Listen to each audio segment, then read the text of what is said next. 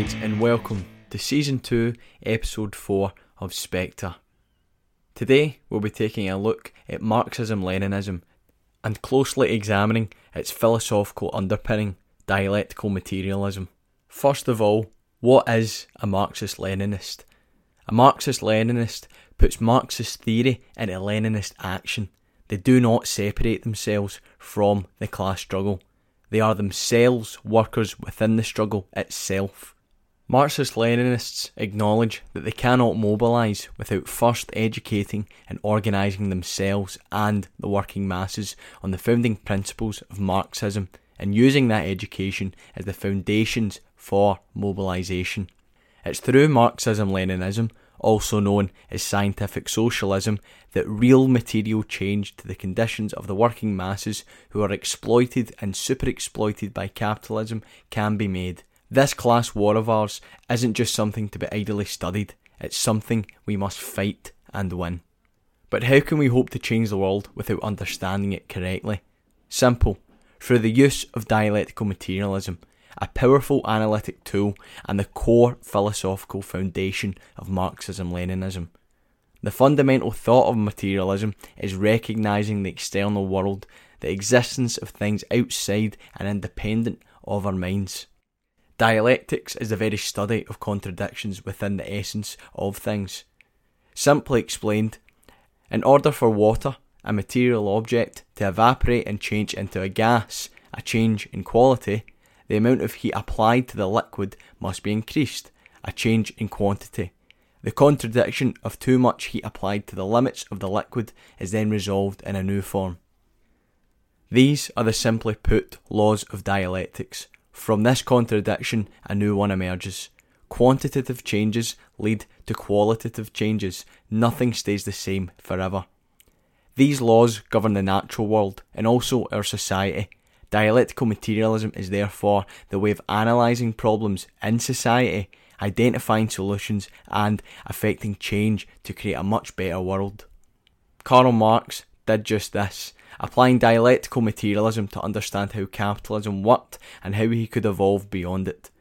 Capitalism, as he recognised it, was a system which is revolved around the production of commodities for sale.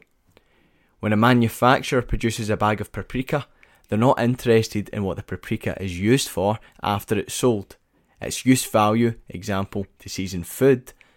They care about its value on the market, its exchange value, what it's worth compared to other commodities. Capitalism shows its unique, gratuitous stance to other systems which came before because it's dominated not by production for use, but production for exchange, thus leading to a variety of chaos and mass waste within our society where resources aren't distributed according to need, but by according to what would be most profitable. Another example which showcases the constantly changing exchange value of a commodity is the following. If there is a high quantity of oregano on the market, but not much paprika, then one bag of paprika might become worth two or three bags of oregano. Values change based on supply and demand, but one of the mysteries of liberal economics was the question of why supply and demand wasn't the definitive end of a commodity's value. If value was only governed by supply and demand, then during a mass food shortage, a loaf of bread would soar above the price of a small tank. Any commodity can be exchanged for any other commodity, which means all commodities must contain hidden within them a unit of value that they share. That secret and hidden unit is labour. All useful commodities become more valuable depending on the average amount of labour power that is crystallised into them in order to create them, and unskilled labour without the added equations of training, education, experience, etc., is the most simple unit. The following key examples give us a glimpse into capitalism in action. 1. There are two workers, one is a salt maker and wants pepper, the other is a pepper maker and wants salt. The two commodities are of equal exchange values, so they can trade them directly, and since they only have exchanged the value of their own labour power, neither is any richer once the trade is complete. 2. The trade becomes more complicated when the salt maker wants something with a much higher exchange value, like a gold watch. A watch is worth an extremely large amount of salt, but the watchmaker probably doesn't want that much salt in exchange, so instead they use money. The salt maker sells all his salt to a small business owner and uses the money to buy the watch. But again, despite the introduction of money, none of them have become any richer. Again, the two workers have only swapped the value of their own labour power. As for the small business owner, they could make money, but that depends on their skill as a trader, on supply and demand, and on the luck of the market. And when the market is unpredictable, they still might lose. All that changes when labour itself becomes a commodity, and the workers are therefore forced to sell their labour power to an employer for wages. 3. Under the capitalist system, the capitalists use private property to extract wealth from workers. One buys a factory and has workers create commodities in it for a wage. Another becomes a landlord, buying a house and letting workers sleep in it for rent. The worker can't afford their own factory or house, so the system forces them to instead rely on the capitalists. First, they commute to the factory. They work a nine hour day and produce one commodity every three hours, worth £12 each. When the day is done, the capitalist takes the commodities produced by the workers' labour and gives them a wage instead, which is worth less than the commodities that they've produced. The capitalist wants this wage to stay as low as possible in order to maximise profit, just enough for the worker to scrape by and to return to work the following day. In the process of this day to day exploitation, the worker gives £10 to the landlord for rent and spends the other 10 on food and life necessities. Meanwhile, the capitalist slithers to the market and sells the products of the worker's labour for a profit. That profit and all profits are stolen labour power, the worker's surplus value. These examples highlight to us that capitalism is a continuous class struggle between two main classes the bourgeoisie, who make money solely through property ownership and the barefaced theft from workers, and the proletariat, who sell their labour power to the capitalists for a wage. There are other classes too, such as the petty bourgeois, the small property owner, who, come the revolution, may side with the workers or with the capitalists. The proletariat and the bourgeoisie can never coexist in harmony. Their interests are polar opposite. Capitalist interests are against the interests of humanity.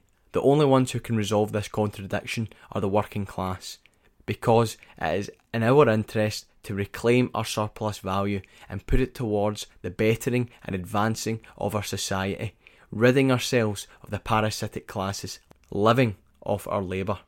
The working class has the power to elevate ourselves to a higher societal standard because we can dictate production.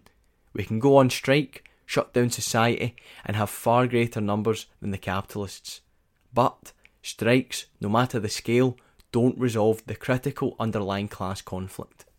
To tackle this, the proletariat must seize the means of production in order to organise the economy around human need a form of society known effectively as socialism.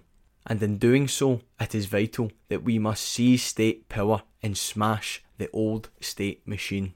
The most politically developed members of the working class recognise that we need to organise our class in order to seize state power through revolution, and thus will form an organisation dedicated to such a task.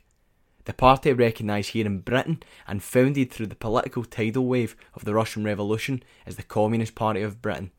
The youth wing, or Komsomol, of this party is the Young Communist League of Britain. The Communist Party is internationalist and recognises that capitalism is a global system of exploitation and that the interests of the proletariat in one country are connected to those in others. For this reason, the Communist Party of Britain has relationships with communist parties around the globe. The Communist Party of Britain works regularly with these parties and meets with them at an annual international meeting of communist and workers' parties. The Young Communist League also part of a similar international organisation called the World Federation of Democratic Youth, conducts similar work and action. To effectively organise, the party and league must be democratic, able to resolve internal contradictions, able to mobilise the skills and knowledge of its cadres, and be able to reach the most advanced position or line possible. Upon reaching this line, it's the constitutional duty of every member to follow it, understanding that it's their responsibility to work to change any incorrect lines at the appropriate moments. Both incorrect and correct lines are the responsibility of the party as a whole, and this fundamental organisational principle is known as democratic centralism, a key staple of Marxist Leninist organising. To develop, the party and league must dedicate itself to Marxist education so its members can learn how to effectively apply Marxism Leninism to resolve all kinds of contradictions in society and in uniting the masses.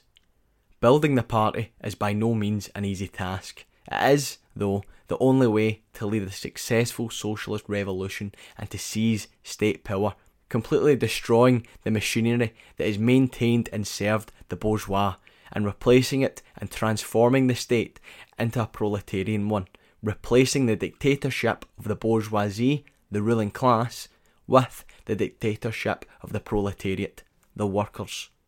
Under socialism, distribution will be organised on the principle of from each according to their ability and to each according to their work.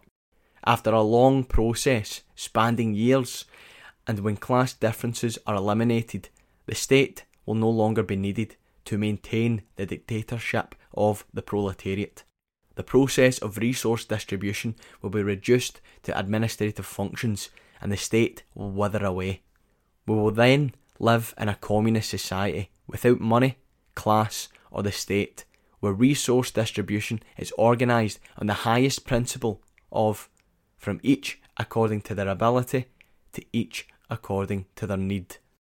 Marxism Leninism is a living, breathing ideology, a science which, through dialectical materialism at its foundations, can be used to find revolutionary solutions to all kinds of problems as we build towards a revolution.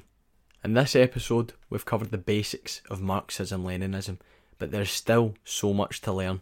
Marxist Leninist theory can often be scary to first time readers, but there are books for beginners, simple, short but essential texts that are easy to understand. A few recommendations and a few essentials that we believe here in Spectre are the following. The Communist Manifesto by Karl Marx and Frederick Engels, The Three Sources and Component Parts of Marxism by Vladimir Lenin, Socialism, Utopian and Scientific by Frederick Engels, Anarchism or Socialism by Joseph Stalin, Reform or Revolution by Rosa Luxemburg. The State and Revolution by Vladimir Lenin. Foundations of Leninism, Joseph Stalin. There are a number of ways in which to consume theory, and so it is vital that you find the right method for you.